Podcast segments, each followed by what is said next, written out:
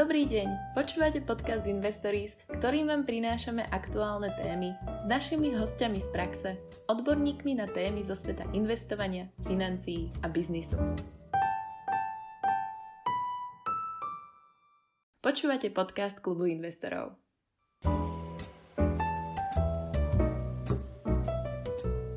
Zlato. Komodita, ktorá má svoje popredné miesto na trhu. Dôkazmi môžu byť súvahy centrálnych bank – pre príklad, Európska centrálna banka ako veriteľ poslednej inštancie vlastne 8% zlata z celkových svojich aktív. Zlato sa považuje za neodmysliteľnú súčasť portfólia investorov. Má veľa podôb a dnes si povieme o výhodách a nevýhodách držania zlata. Pozrime sa aj na odvetvie, ktoré má svoju históriu, tradíciu a ňou je numizmatika.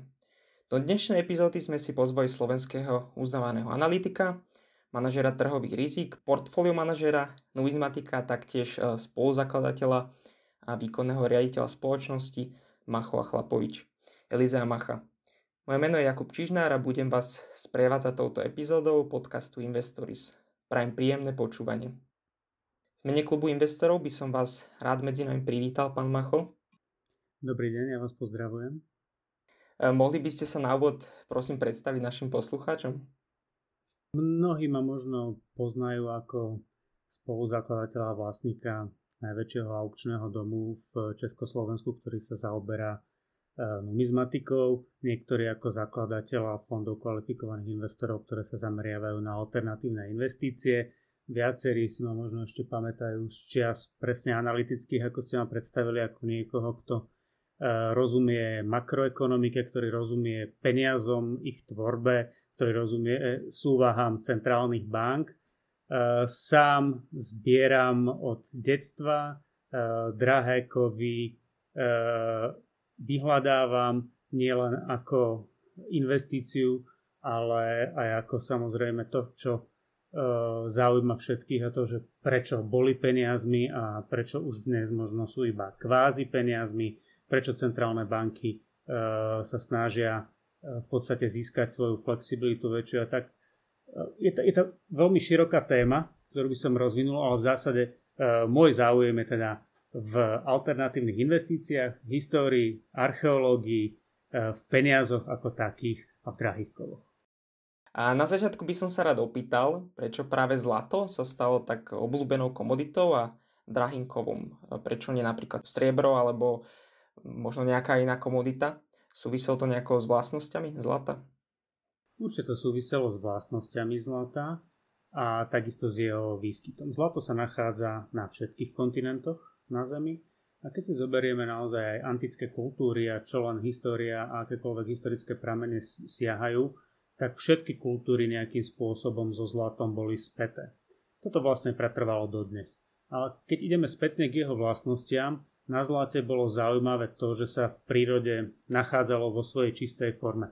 To znamenalo, že nebolo treba mať na to nejaké rozvinuté technológie, eh, ani chemické technológie, ani metalurgické a tak ďalej, aby ste to zlato dokázali využiť v takej naturálnej forme, ako sa nájde. Je veľmi kujné, je dobre ťažné, eh, dá sa s ním hneď pracovať. To znamená, že naozaj ľudstvo s ním má veľmi dobré skúsenosti, minimálne tých 5-6 tisíc rokov datovaných. Keď si ho zoberieme spomedzi ostatných e, drahých kovov alebo e, vzácných kovov, ktoré sú na planete, tieto všetky sa začali využívať až o tisícky rokov neskôr. To zlato máme nejakým spôsobom vkorenené e, vo svojej mysli, v skúsenostiach predkov. Niektorí, ktorí sa zaoberajú aj nejakými duchovnými náukami, tvrdia dokonca, že ho máme zakorenené vo svojej duši, vo videní aury, vo svojich egregoroch v jednotlivých náboženských sústavách. Tí, ktorí veria možno v iný pôvod človeka z kozmu, zase tvrdia, že ho máme geneticky e, vkorenený vzťah k zlatu práve kvôli tomu, že nám e, niekto v minulosti ukázal, e, na čo všetko sa dá zlato využiť a že ľudia ešte s vysokou pravdepodobnosťou dnes nevyužívajú všetky jeho vlastnosti a celý jeho potenciál Takže tých, tých dôvodov môže byť ľubovoľné veľa, asi argumentov sa nájde, ale každopádne práve jeho, jeho vlastnosti, jeho e, veľmi jednoduché spracovanie, ako som vravel, e, bol, bolo to, čo, čo primárne to zlato naozaj už v antických kultúrach e, priviedlo ľudí k jeho bližšiemu spoznávaniu a využívaniu. Keby sme sa pozreli na historický vývoj cien zlata, tak e, môžeme vidieť, že začala tá cena zlata výrazne stúpať až po roku 2000. A prečo až po tomto roku, alebo s čím to súvisí? S nejakým geopolitickým rizikom alebo s nejakou rastúcou ekonomikou nejakých krajín, napríklad Číny? Ono je veľmi relatívne povedať, že cena zlata začala stúpať až po roku 2000. Cena zlata v ponímaní vo vyjadrení v neplnohodnotných menách e, rastie neustále. Hej. Za povedzme, posledných 100 rokov sa zo 100 násobila, odkedy sme mali ešte zlatý štandard a naozaj po tom roku 2000 sme ten vývoj videli dramatickejší. Zlato sa veľmi často spomína ako hedge e, voči inflácii, ako niečo, čo reaguje na reálne úrokové sadzby. E, má túto vlastnosť, ale dá sa povedať, že v relatívne dlhších časových obdobiach. Čiže si to môžeme predstaviť ako, že v dobrých časoch e, nikto nemá tendenciu predpokladať nejaké black swans, nemá tendenciu hedžovať sa voči nejakým fundamentálnym rizikám a vezie sa na tom, čo považuje za najvýnosnejšie a za vhodné v časoch pokoja. A je to proste ako tlakový hrniec. Postupne to rastie a potom, keď sa tie obavy nejakým spôsobom pretavia, a to je jedno v akej forme, či sú to sociálne krízy, vojnové konflikty, alebo pandémia, ktorú sme videli teraz, alebo podobne, alebo e, strata viery v finančný systém, ekonomický systém, centrálne banky, Eh, ich menové politiky, fiskálne politiky štátov, eh, fundamenty, ktoré naozaj eh, môžu ľudia vnímať, tak to potom rachne a nejakým spôsobom sa to začne rýchlejšie vyvíjať. My sme videli v podstate už v 90. rokoch tendenciu tu, že centrálni bankári okrem toho, že, že zlato a drahé kovy začali veľmi masívne masmediálne nazývať nejakým barbarským prežitkom a niečím, čo už nepatrí do moderného finančného sveta, tak v tých 90. rokoch sme už videli, že naozaj niektoré centrálne banky sa ho aj relatívne masívne zbavovali a išlo e, dosť do rúk e, súkromných e, investorov a podobne. My na Slovensku sme toho svetkom až tak masívne neboli, ale napríklad susedná Česká republika predávala veľmi E, veľmi výrazne svoje zlaté rezervy. E, napriek tomu tie najsilnejšie štáty sveta, ako napríklad Spojené štáty, Nemecko, Francúzsko, Taliansko, e, Rusko, ktoré, ktoré držali veľké zásoby zlata, tie zásoby zlata ešte, ešte posilnili aj v absolútnych teda číslach, v tonách vyjadrené a veľa z nich aj v pomere ku svojim celkovým rezervám. Čiže tie centrálne banky nedržia len svoje devízové rezervy, Eh, ale držia tam aj zlato ako ultimátne aktívum. A to zlato nedržia len centrálne banky, veľmi rád ho príjme Medzinárodný menový fond ako záruky, eh, je stále v podstate tier 1 aktívom, ktoré je ultimátne a tvorí určitú rezervu. Samozrejme, pre ostatné centrálne banky by som ten argument, že veď aj tak je rezervná mena dolár a doláre sú z veľkej časti ešte stále kryté zlatom, veľké devizové rezervy sú v US a tak ďalej. Čiže vlastne implicitne uh, sú aj tie ostatné meny, ktoré sú uh, určitým spôsobom bekované v súvahách centrálnych bank, aj dolárom a tak ďalej, ešte kryté zlatom. No nie je to úplne tak, je to ako keď si uh, rozbijete naozaj nejaké kreditné riziko na nejaké tranže, ktoré idú prvé, druhé, tretie, posledné. Ako pravdepodobno, že sa dostanem k nejakému zlatu ako držiteľ uh, doláru, ako neplnohodnotnej meny, v prípade e, veľkých problémov a implózie menového systému a tak ďalej e, je veľmi mizivá. Práve preto zlato vo svojej e, forme fyzickej je presne to ultimátne aktívum, ktoré má význam naozaj mať plne pod kontrolou a držať ho priamo ako podkladové aktívum a nie ako formu nejakého derivátu, depozitného certifikátu, prísľubu, ETF a tak ďalej. Zrejme sa budeme baviť o, tých rôznych uh, formách, ak, akým spôsobom držať zlato a investovať ho aj ďalej. Takže ja som naozaj ten purista a zastanca toho, že keď si človek kupuje zlato ako naozaj rezervu, ako súčasť svojej dôchodkovej schémy, ako niečo, čo má udržať jeho schopnosť, ako niečo, čo má jeho akumulované e, zárobky minulosti preniesť e, cez dlhšie časové obdobie alebo možno aj cez generácie, aby som sa vyhol všetkým ostatným rizikám, aj kreditným, že moja protistrana mi to zlato nakoniec vo svojej forme nedodá, že ma len finančne vysporiada alebo podobne. Alebo že v tom najhoršom prípade, keby došlo naozaj ku veľkým globálnym problémom a finančným krízam a tak ďalej, si aj štáty a centrálne banky budú robiť záľud na to súkromné zlato.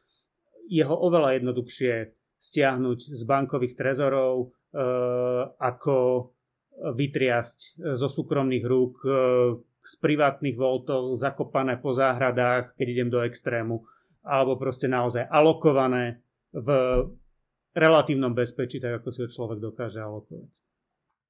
Spomenuli ste vlastnosti zlata, aj teda nejakú, nejakú históriu ste nám e, načrtli. Samozrejme zlato treba najprv vyťažiť, preto by som prešiel na takú tému, ktorá je vlastne súvisí, veľmi súvisí so zlatom a to sú ťažiary zlata.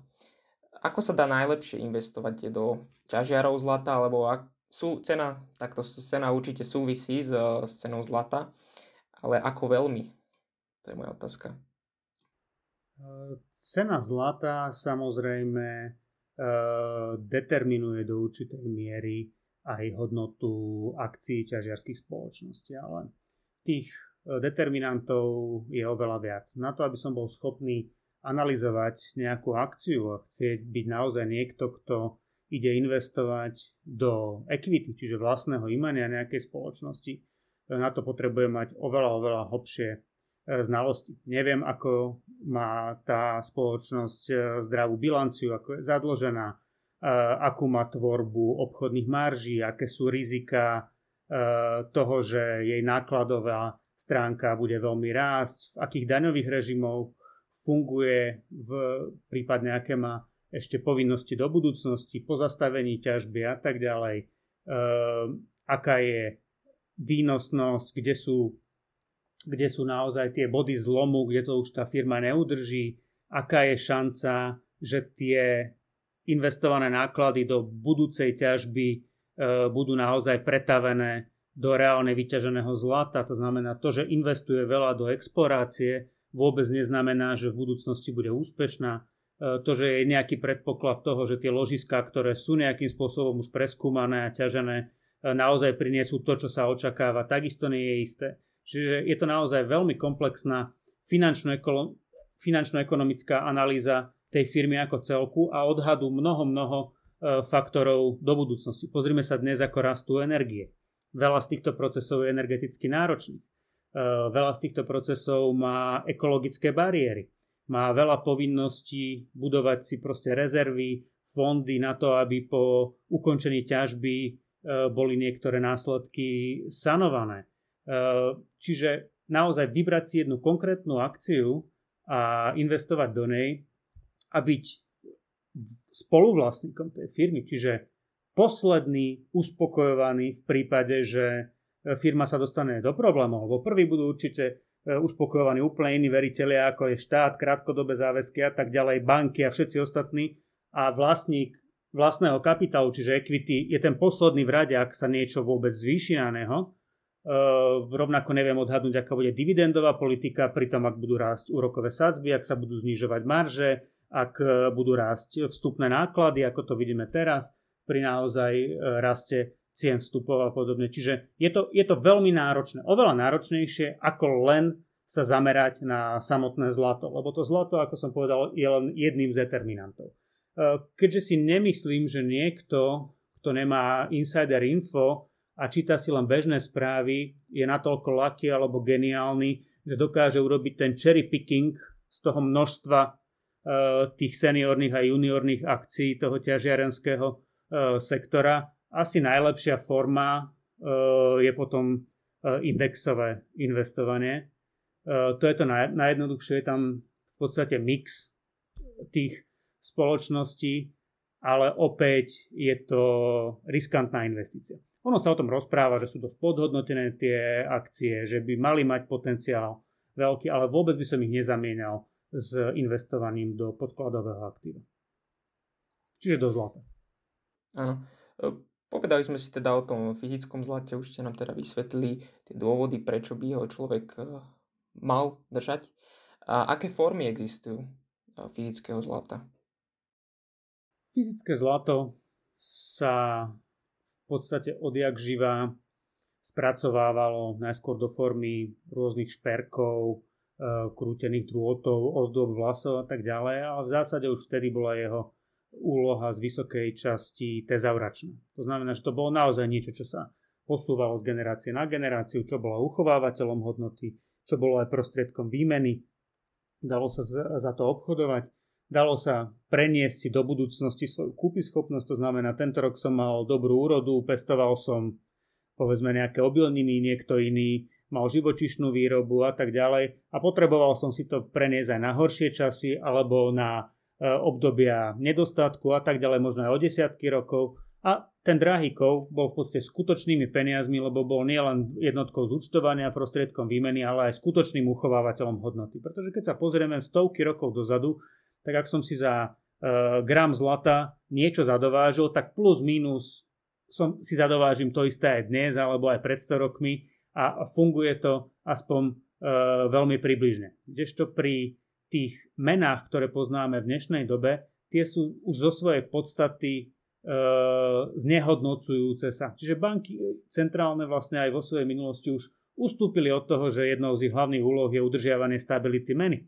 Stabilita meny je niečo veľmi dôležité pri dnešných otvorených ekonomikách, pretože cez znehodnocujúci kurz meny si môžem E, podporiť vlastných exportérov, ale rovnako, ak som otvorená ekonomika a nemám prírodné zdroje, si môžem importovať e, infláciu a veľké zdražovanie. E, dnes cieľia centrálne banky v podstate infláciu a snažia sa ju udržať niekde na úrovni plus minus 2% ročne, čo je udržateľné. Predpokladajú, že platy nominálne budú rásť. Takisto zhruba o toľko v zásade to vládam a veriteľom dáva do rúk cez infláciu e, svoje budúce e, splátky dlhov v podstate zjednodušiť. A pri vyššej inflácii by to bolo samozrejme ešte viac, ale asi sociálne neudržateľné, keby sa e, reálna ekonomická situácia všetkých ostatných subjektov, okrem teda centrálnych bank a, bankového systému, ktorý prvý dochádza e, k, tým, k tým zdrojom zhoršila, tak by to bolo E, neúnosné. Čiže to zlato bolo to, čo dokázalo tú kúpyschopnosť a tú hodnotu jednak koncentrovať a jednak preniesť v čase. Nevytváralo žiadne hypotézy o tom, či, mu niekto, či ho niekto bude akceptovať alebo nebude akceptovať, či mu niekto verí, neverí. Rovnako dobre ho poznali európske národy ako azijské, rovnako v Spojených štátoch na kontinente, či už Severná Amerika, Južná a tak ďalej, kultúry. V zásade všetci to zlato veľmi dobre poznali a veľmi dobre akceptovali. O investovaní do akcií ťažiarských spoločností sme si už e, povedali. Aké sú mm, ďalšie rôzne formy investičných nástrojov zamerané na zlato? Mohli by ste to rozdeliť na bežné nejaké akcie, ETF, e, futures, formy investovania do zlata, ktoré investori častejšie využívajú a na špecifické formy investovania, ktoré investorom nie sú až tak známe, možno veľmi rizikové. Ja ešte odpoviem aj tú otázku predtým, lebo som zablúdil trošku a, a neodpovedal som mi úplne, že aké formy zlata e, poznáme, či sú to e, tie zlaté tehly, prúty, ingoty a zlaté investičné mince. To je to v tej fyzickej e, forme, čo poznáme. V zásade v tom medzibankovom svete, alebo to, čo sa veľmi málo hýbe v tých trezoroch, sú to tie veľké, povedzme 400 uncové tehly, ktoré poznáme z filmov. Medzi bežnými investormi, ktorí dnes investujú, e, sú to najmä teda tehly od kila smerom dole, pričom tie 250 gramové až kilové sú väčšinou liate, čiže len jednoducho do formy vyliate zlato a tie produkty nižších hmotností sú razené minca investičná ako zlatý produkt je najlikvidnejšia a najbežnejšia e, forma zlata.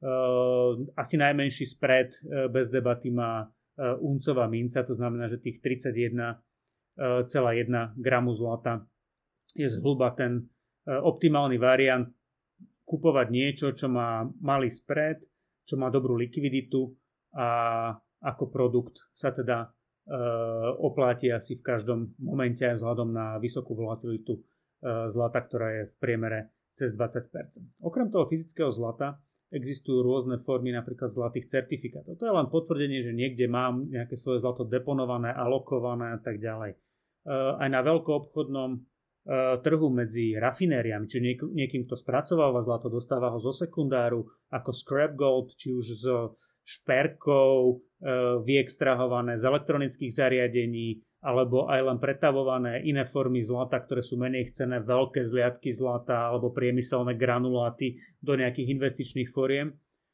to je to e, zlato, ktoré teda e, koluje, ale nekoluje vždy tiež fyzicky. Medzi týmito rafinériami a rôznymi bulionovými obchodníkmi a tým veľkoobchodným reťazcom takisto existuje niečo ako iba zápočtové účty nejakého nealokovaného zlata. To znamená, že mám to zlato, ale vyberiem si na ktorom mieste planéty si ho vyberiem a v akej forme. A na to sa už pridávajú tzv. swap rates, čiže swapové body na to, aby som si ja z nejakého svojho nealokovaného zlata, ktoré mám e, na účte, dokázal vybrať napríklad kilovú švajčiarsku tehlu alebo tisíc e, unci od kanadskej mincovne alebo podobne už závisí s kým mám aké kontrakty a s kým dokážem ako fungovať. Toto je ešte stále e, určitá forma zlata, ktoré je prísľubom fyzické dodávky v relatívne blízkej budúcnosti. Že si iba mením jeho formu, že ja nejaké fyzické zlato niekde dodám, iné si niekde vyberiem a podobne. Ehm, keď si vezmeme komoditnú burzu, napríklad Chicago, tak tam sú kotované futures. Futures majú takisto nejakú typickú dodávku v nejakých cykloch o 3 mesiace, o 6, o 9 a tak ďalej, kde sa zavezuje ten, kto uh, future uh, predáva, dodať určitej kvalite, v určitom množstve na presne stanovenom mieste e, drahý kov a opačná strana sa ho zavezuje odobrať.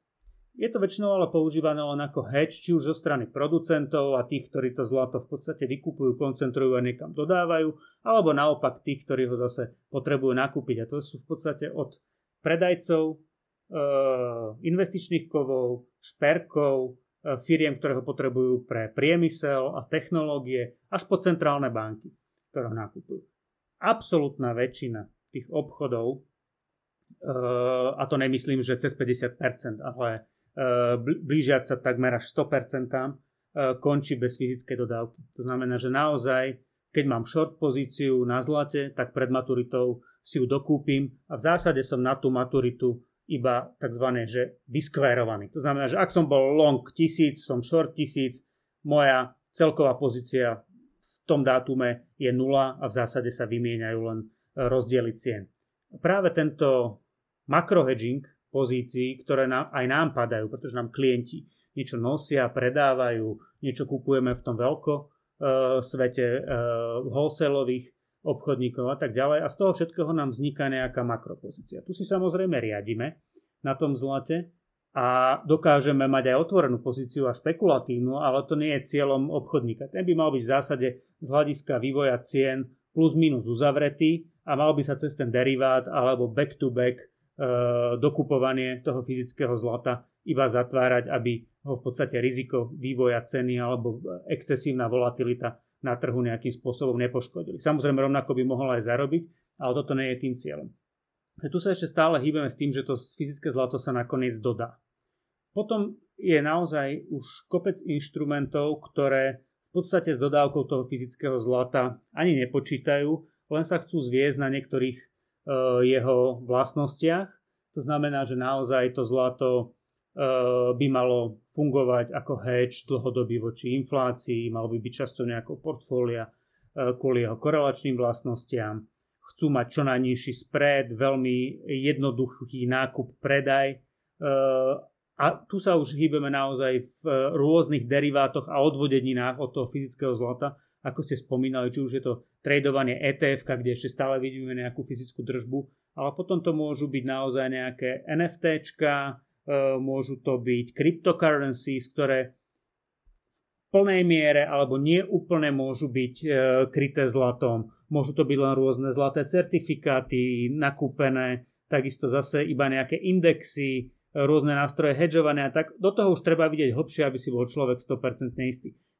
3, 4, 5 rokov dozadu toho povyskakovalo viac aj v kryptosvete, e, dokonca aj šária friendly pre arabský svet nejaké e, kryptonástroje naviazané na zlato a tak ďalej. Čiže tých možností je veľa, ale pre mňa ako puristu a toho, čo naozaj očakáva od zlata, že mu splní e, všetky jeho očakávania. A to jedno z tých najväčších samozrejme e, očakávaní je, že e, ochráni pred všetkými kreditnými rizikami a rizikami toho, že niekto si bude chcieť zobrať produkty mojej práce alebo, alebo celých generácií práce vo vyspelom svete. My tu na to nie sme samozrejme zvyknutí, pretože sme tu mali komunizmus, mali sme centrálne plánovanie, e, veľmi málo majetkov sa prededilo, nevidíme tu firmy fungujúce 3, 4, 5 generácií, tvoriace nejaké hodnoty, e, dlhodobo uvažujúce o tom, ako ten majetok e, udržať, ako vytvoriť úspešné schémy, aby ho následníci nerozbili, aby tá myšlienka proste pokračovala. Ale ten, kto si chce naozaj to spolahlivo preniesť a ochrániť a neverí nikomu, nie preto, že by bol paranoidný, ale preto, že pozná históriu, pozná ako panovníci sa snažili zobrať drahé kovy ľuďom, pozná ako to urobili centrálne banky, nielen komunisti u nás počas normalizácie 48 a podobne. Stalo sa to v Amerike, e, Roosevelt, keď potreboval e, zlato, dokázal naň šáhnuť aj fyzickým osobám. E, boli vyhrážky väzeniami, vysokými sankciami a podobne, keby ste to zlato neboli odovzdali. A to je presne dôvod, prečo zlato v určitých formách e, ľudia možno vyhľadávajú e, ešte radšej ako v tej čisto investičnej. Pretože keď už máte napríklad zberateľskú mincu, alebo nejakú barokovú medailu, alebo keltskú mincu, alebo e, pripomienkovú medailu na korunováciu panovničky e, v Bratislave, v Moskve, kdekoľvek, čo sú naozaj historické predmety, tak tu už ani ani ten komunistický režim, ani tie naozaj diktatúry nemali tendenciu takéto predmety ničiť a taviť a pretavovať, e, meniť ich na devizové rezervy. Čiže ľudia si preto e, ešte tie zberateľské niektoré predmety a umelecké predmety zo zlata a podobne, e, aj šperky v určitej forme zvykli možno ešte viac schovávať, lebo to není takéto typické investičné zlato v jeho samotnej podstate. Čiže Všetky tie ostatné formy sú možné, môžu v krátko a strednodobých horizontoch možno ešte lepšie pomôcť investorovi ísť rýchlo in a out pri špekulácii, pri krátkodobom hedgingu, pri nejakých tranzitórnych cieľoch, ale ako dlhodobý faktor a zložka portfólia je pre mňa vždy tá fyzická forma zlata, to čo, to, čo tam naozaj definitívne patrí. Už ste to teda načrtli, ale prešiel by som konkrétnejšie k tým minciam. Prečo sa zlaté mince zhodnocujú rýchlejšie, ako rastie cena zlata a prečo majú mnohonásobne vyššiu hodnotu, ako je cena toho kovu? Tých faktorov je samozrejme viac. Keď si zoberieme zlato samotné, na Zemi by ho mohlo byť vyťažené ešte veľmi veľa. Aj v oceánoch a v moriach sa ho nachádzajú milióny tón, ale tak nízkych koncentráciách v morskej vode a tak, že by bolo neskutočné aj energeticky náročné, aj ekologická úplná katastrofa sa ho snažiť v podstate z niektorých miest na planéte dostať. Čiže má to aj ekologické bariéry a aj energetickú náročnosť a technologickú náročnosť sa k nemu dopracovať. Kdežto historické predmety, e, ako práve numizmatika a mince, Eh, je niečo, čo ho už viac nebude. Ak v roku 1600 povedzme 32 panovník vyrazil toľko a toľko zlatých mincí v Kremnici alebo urobil pre svojich eh, generálov pri nejakých tureckých vojnách významných niekoľko ďakovných medailí a, a odmien alebo práve tie špecifické darčekové predmety pre kráľovské a šlachtické dvory, ako boli korunovačné medaile, žetóny, ako boli svadobné toho je všetkého len veľmi, veľmi obmedzené množstvo a sú to konkrétne kusy s nejakým svojim rodokmenom. Toho viac nebude. Toho sa nevyťaží viac, ani keď sa zmení technológia, ani keby e, bol na Zemi nejaký chaos a kašľalo by sa na všetky ekologické následky tej ťažby zlata a podobne.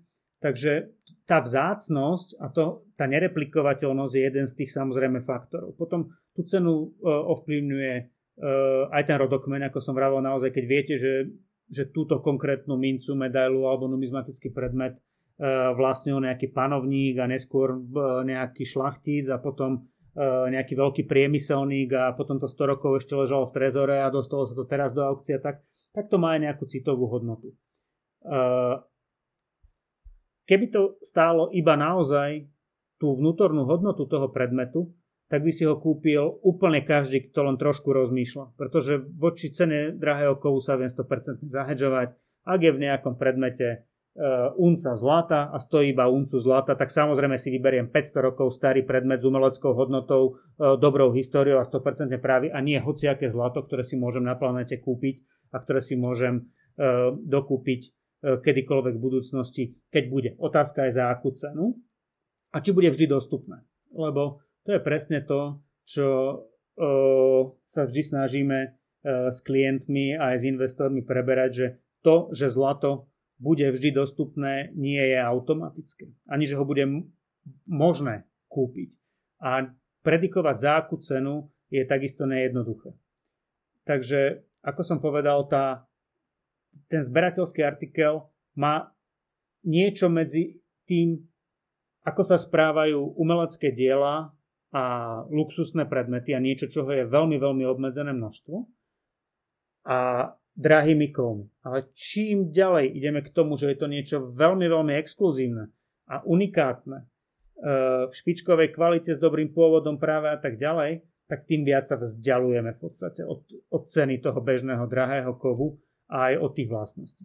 A prečo sú vlastne vyhľadávané možno posledných 20 rokov numizmatické predmety, je aj ten dôvod, že oni sa správajú veľmi autonómne v tom portfóliu. To znamená, že keď sa nedarí veľmi akciám, keď je e, e, obava na trhu, keď sa zmotňujú viaceré rizika a sú dezilúzie, tak ľudia do toho investujú, pretože vedia, že sú to predmety, ktoré prenášajú dobre hodnotu v čase a že keď to všetko prestane, tak to znova bude mať hodnotu. Nech sa akokoľvek systém zmení, nech sa urobí menová reforma, nech sa zmenia pravidla. Tie predmety vždy v minulosti e, zvykli mať hodnotu. Veľmi podobne ako, ako drahý kov teda. A keď sa darí a keď ľudia majú Eh, by som povedal, viac prostriedkov možno ako očakávali, alebo naopak, teda, že darí sa im a majú veľký inflow prostriedkov, tak ich bežne časť z nich investujú. Čiže keď sa darí, darí sa, keď sa nedarí, tiež sa darí. Tak by som povedal v tom, na tomto trhu. A je to práve dané tým e, poznaním histórie a tým, že, že to tak bolo naozaj nielen e, pri nejakých 20, 30, 40 ročných experimentoch, ekonomických, menových, akýchkoľvek, ktoré nemajú za sebou empíriu. Dnes veľa ekonómov prizná, že odhadnúť, čo sa bude diať najbližšie roky alebo mesiace, je viac menej len e, strieľanie nejakých scenárov s nejakou pravdepodobnosťou. S vysokou mierou istoty to nedokáže povedať nikto, to by sme museli mať e, kryštálovú gulu napriek tomu, že poznáme veľmi veľa kauzalit. Vieme si vytvoriť scenáre, ale je vysoko pravdepodobné, že, že ten menový experiment, ktorý vidíme, to tlačenie peňazí centrálnymi bankami, ktoré tu bezprecedentne prebieha, funguje samozrejme do momentu, e, kým nepríde e, inflácia a kým nepríde nedôvera v menový systém. V zásade sa dostávame do, do štádia, kde nám rastie inflácia, kde disponibilný príjem ľudí klesá. Prirodzená reakcia centrálnych bank by mala byť, že že tie inflačné očakávania predbehnú. To znamená, že ak budeme čakať priemernú infláciu 5%, e, okamžite, aby stimulovali ľudí k tomu, že e, nemajú to preháňať, nemajú prepalovať dopyt, nemajú ťahať tú infláciu ďalej, má, má sa zvýšiť ich tendencia k úsporám a k investovaniu, tak by mali dostať reálne úrokové sazby a reálne výnosy e, späť do kladného teritoria. To znamená, že by mali byť úrokové sazby veľmi rýchlo na úrovni 6, 7, 8, 9, 10 nad dlhodobými priemermi, aby sa to schladilo. E, všetci dúfajú, že inflácia, ktorá prichádza, e, je dočasná, že nebude trvá. To je ten scenár, ktorý je želateľný, aby neprišla e, nejaká stagflačná špirála a nejaké veľké trápenie až po dlhú depresiu desiatky rokov e, trvajúcu v krátkodobom horizonte. Centrálne banky majú obrovský problém samozrejme zdvihnúť úrokové sazby, pretože ekonomiky pejoratívne povedané padajú na hubu už aj tak viac ako e, 10 rokov a akékoľvek zdraženie financovania, či pre korporácie, štátov, domácnosti zadlžené napríklad hypotékami, spotrebnými úvermi a tak ďalej, e, pri tom, že vznikajú štruktúrálne problémy, by bolo niečo, čo by ten ekonomický kolaps a ten scenár iba urýchlil. Čiže dovoliť si to nemôžu. Želateľné je, aby cez nejakú miernu infláciu 3% ročne sa ukrajovalo z tých úspor a tak nejak tie štáty to ustali týmto kanálom. No a keď to nepôjde, tak to bude musieť byť cez zvýšené dane, cez fiskálnu disciplínu, ťažké reformy, aj za cenu poškodenia ekonomiky a navrátenia do normálu. Takže dnes je naozaj tá situácia taká, že keď vidíme rekordne záporné reálne sadzby, je to zdvihnutý varovný prst toho, že pravdepodobne, ak to budeme vidieť mesiac po mesiaci, vystrelia práve aktíva, ktoré majú hedžovať voči týmto systémovým rizikám. A to sú napríklad drahé kovy, to sú napríklad aj numizmatické predmety a podobne. Ja by som sa pozeral na to z pohľadu investora. Uh-huh. A ktoré mince považujete pre slovenského a českého poslucháča na, za najdostupnejšie a najzaujímavejšie na investíciu? Keď si povieme vo všeobecnosti mince, tak najdostupnejšie sú určite mince z investičného zlata, z investičného striebra. Tie sú bežné, razia sa na dennej báze v mincovniach, teda keď fungujú dodávky a všetko funguje tak, ako má byť, tie sú najdostupnejšie. Z tých zberateľských sú relatívne dostupné E, pre každého na trhu tie novodobé, ktoré vydáva centrálna banka, nie sú ani veľmi náročné na nejakú analýzu toho, aký majú potenciál a tak ďalej. Je to v zásade tezaurovanie drahého kovu v niečom, čo môže priniesť niečo viac ako drahý kov, ale v zásade asi veľký zázrak to nebude. E, keď už chceme hľadať tie vlastnosti toho nejakého nadvýnosu pri určitom riziku a tak ďalej, ako chasing alpha na tom, na tom trhu, tak sa budeme pozerať určite na niečo, čo je relatívne podhodnotené a čo ešte zberatelia, investori, e, či už sú smart alebo či sú len, či sa správajú len stádovito, v zásade nejakým spôsobom nereflektovali alebo nedocenili.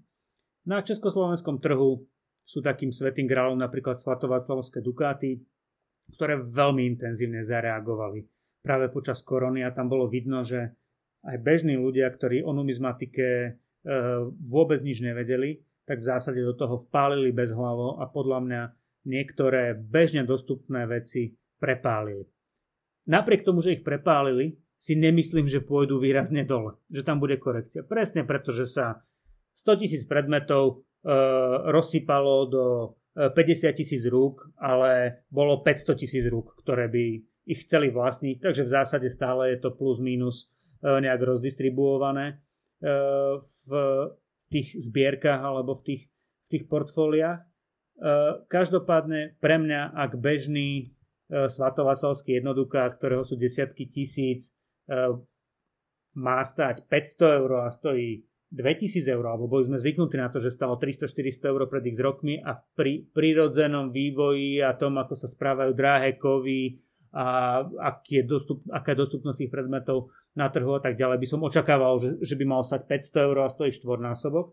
A niečo iné, čoho na trhu nie sú 10 tisíce, ale sú toho možno desiatky kusov a podobne, stojí povedzme 4-5 tisíc eur, tak by som si povedal, že OK, že tu by som čakal, že by to malo stať 6-7 a stojí to 6-7, tak určite radšej budem uh, kupovať to, čo stojí 6-7 a vidím tam potenciál na trojnásobok a nie, ako niečo, čo stojí 2 a poviem si, že no plus minus tie 2 to je cena aj o 10 rokov. Že už to ten trh proste prepálil, predbehol, ešte sa môže zhodnocovať, ale nemá až taký potenciál ako, ako niečo iné. Ďakujem pekne za všetky odpovede. Týmto by som dnešnú tému ukončil. V mene klubu investorov vám ďakujem, pán Macho, že ste prijali pozvanie do nášho podcastu Investories. Dúfam, že vám tento rozhovor spríjemnil deň a Tešíme sa na prípadne ďalšiu epizódu s vami v budúcnosti. Ďakujem vám pekne aj ja za pozvanie a všetkým poslucháčom prajem príjemný deň a optimizmus do budúcnosti. Nech sa tie čierne a nečakané scenáre samozrejme nenaplňajú a nech si všetci užijeme pohodu. Dovidenia. Ďakujeme za počúvanie nášho podcastu. Veríme, že sa vám dnešná epizóda páčila a zostaňte s nami v spojení na našich sociálnych sieťach Facebook, Instagram, LinkedIn a YouTube, kde vás informujeme o našich ďalších epizódach a ostatných formách vzdelávania klubu investorov. Prajeme pekný deň.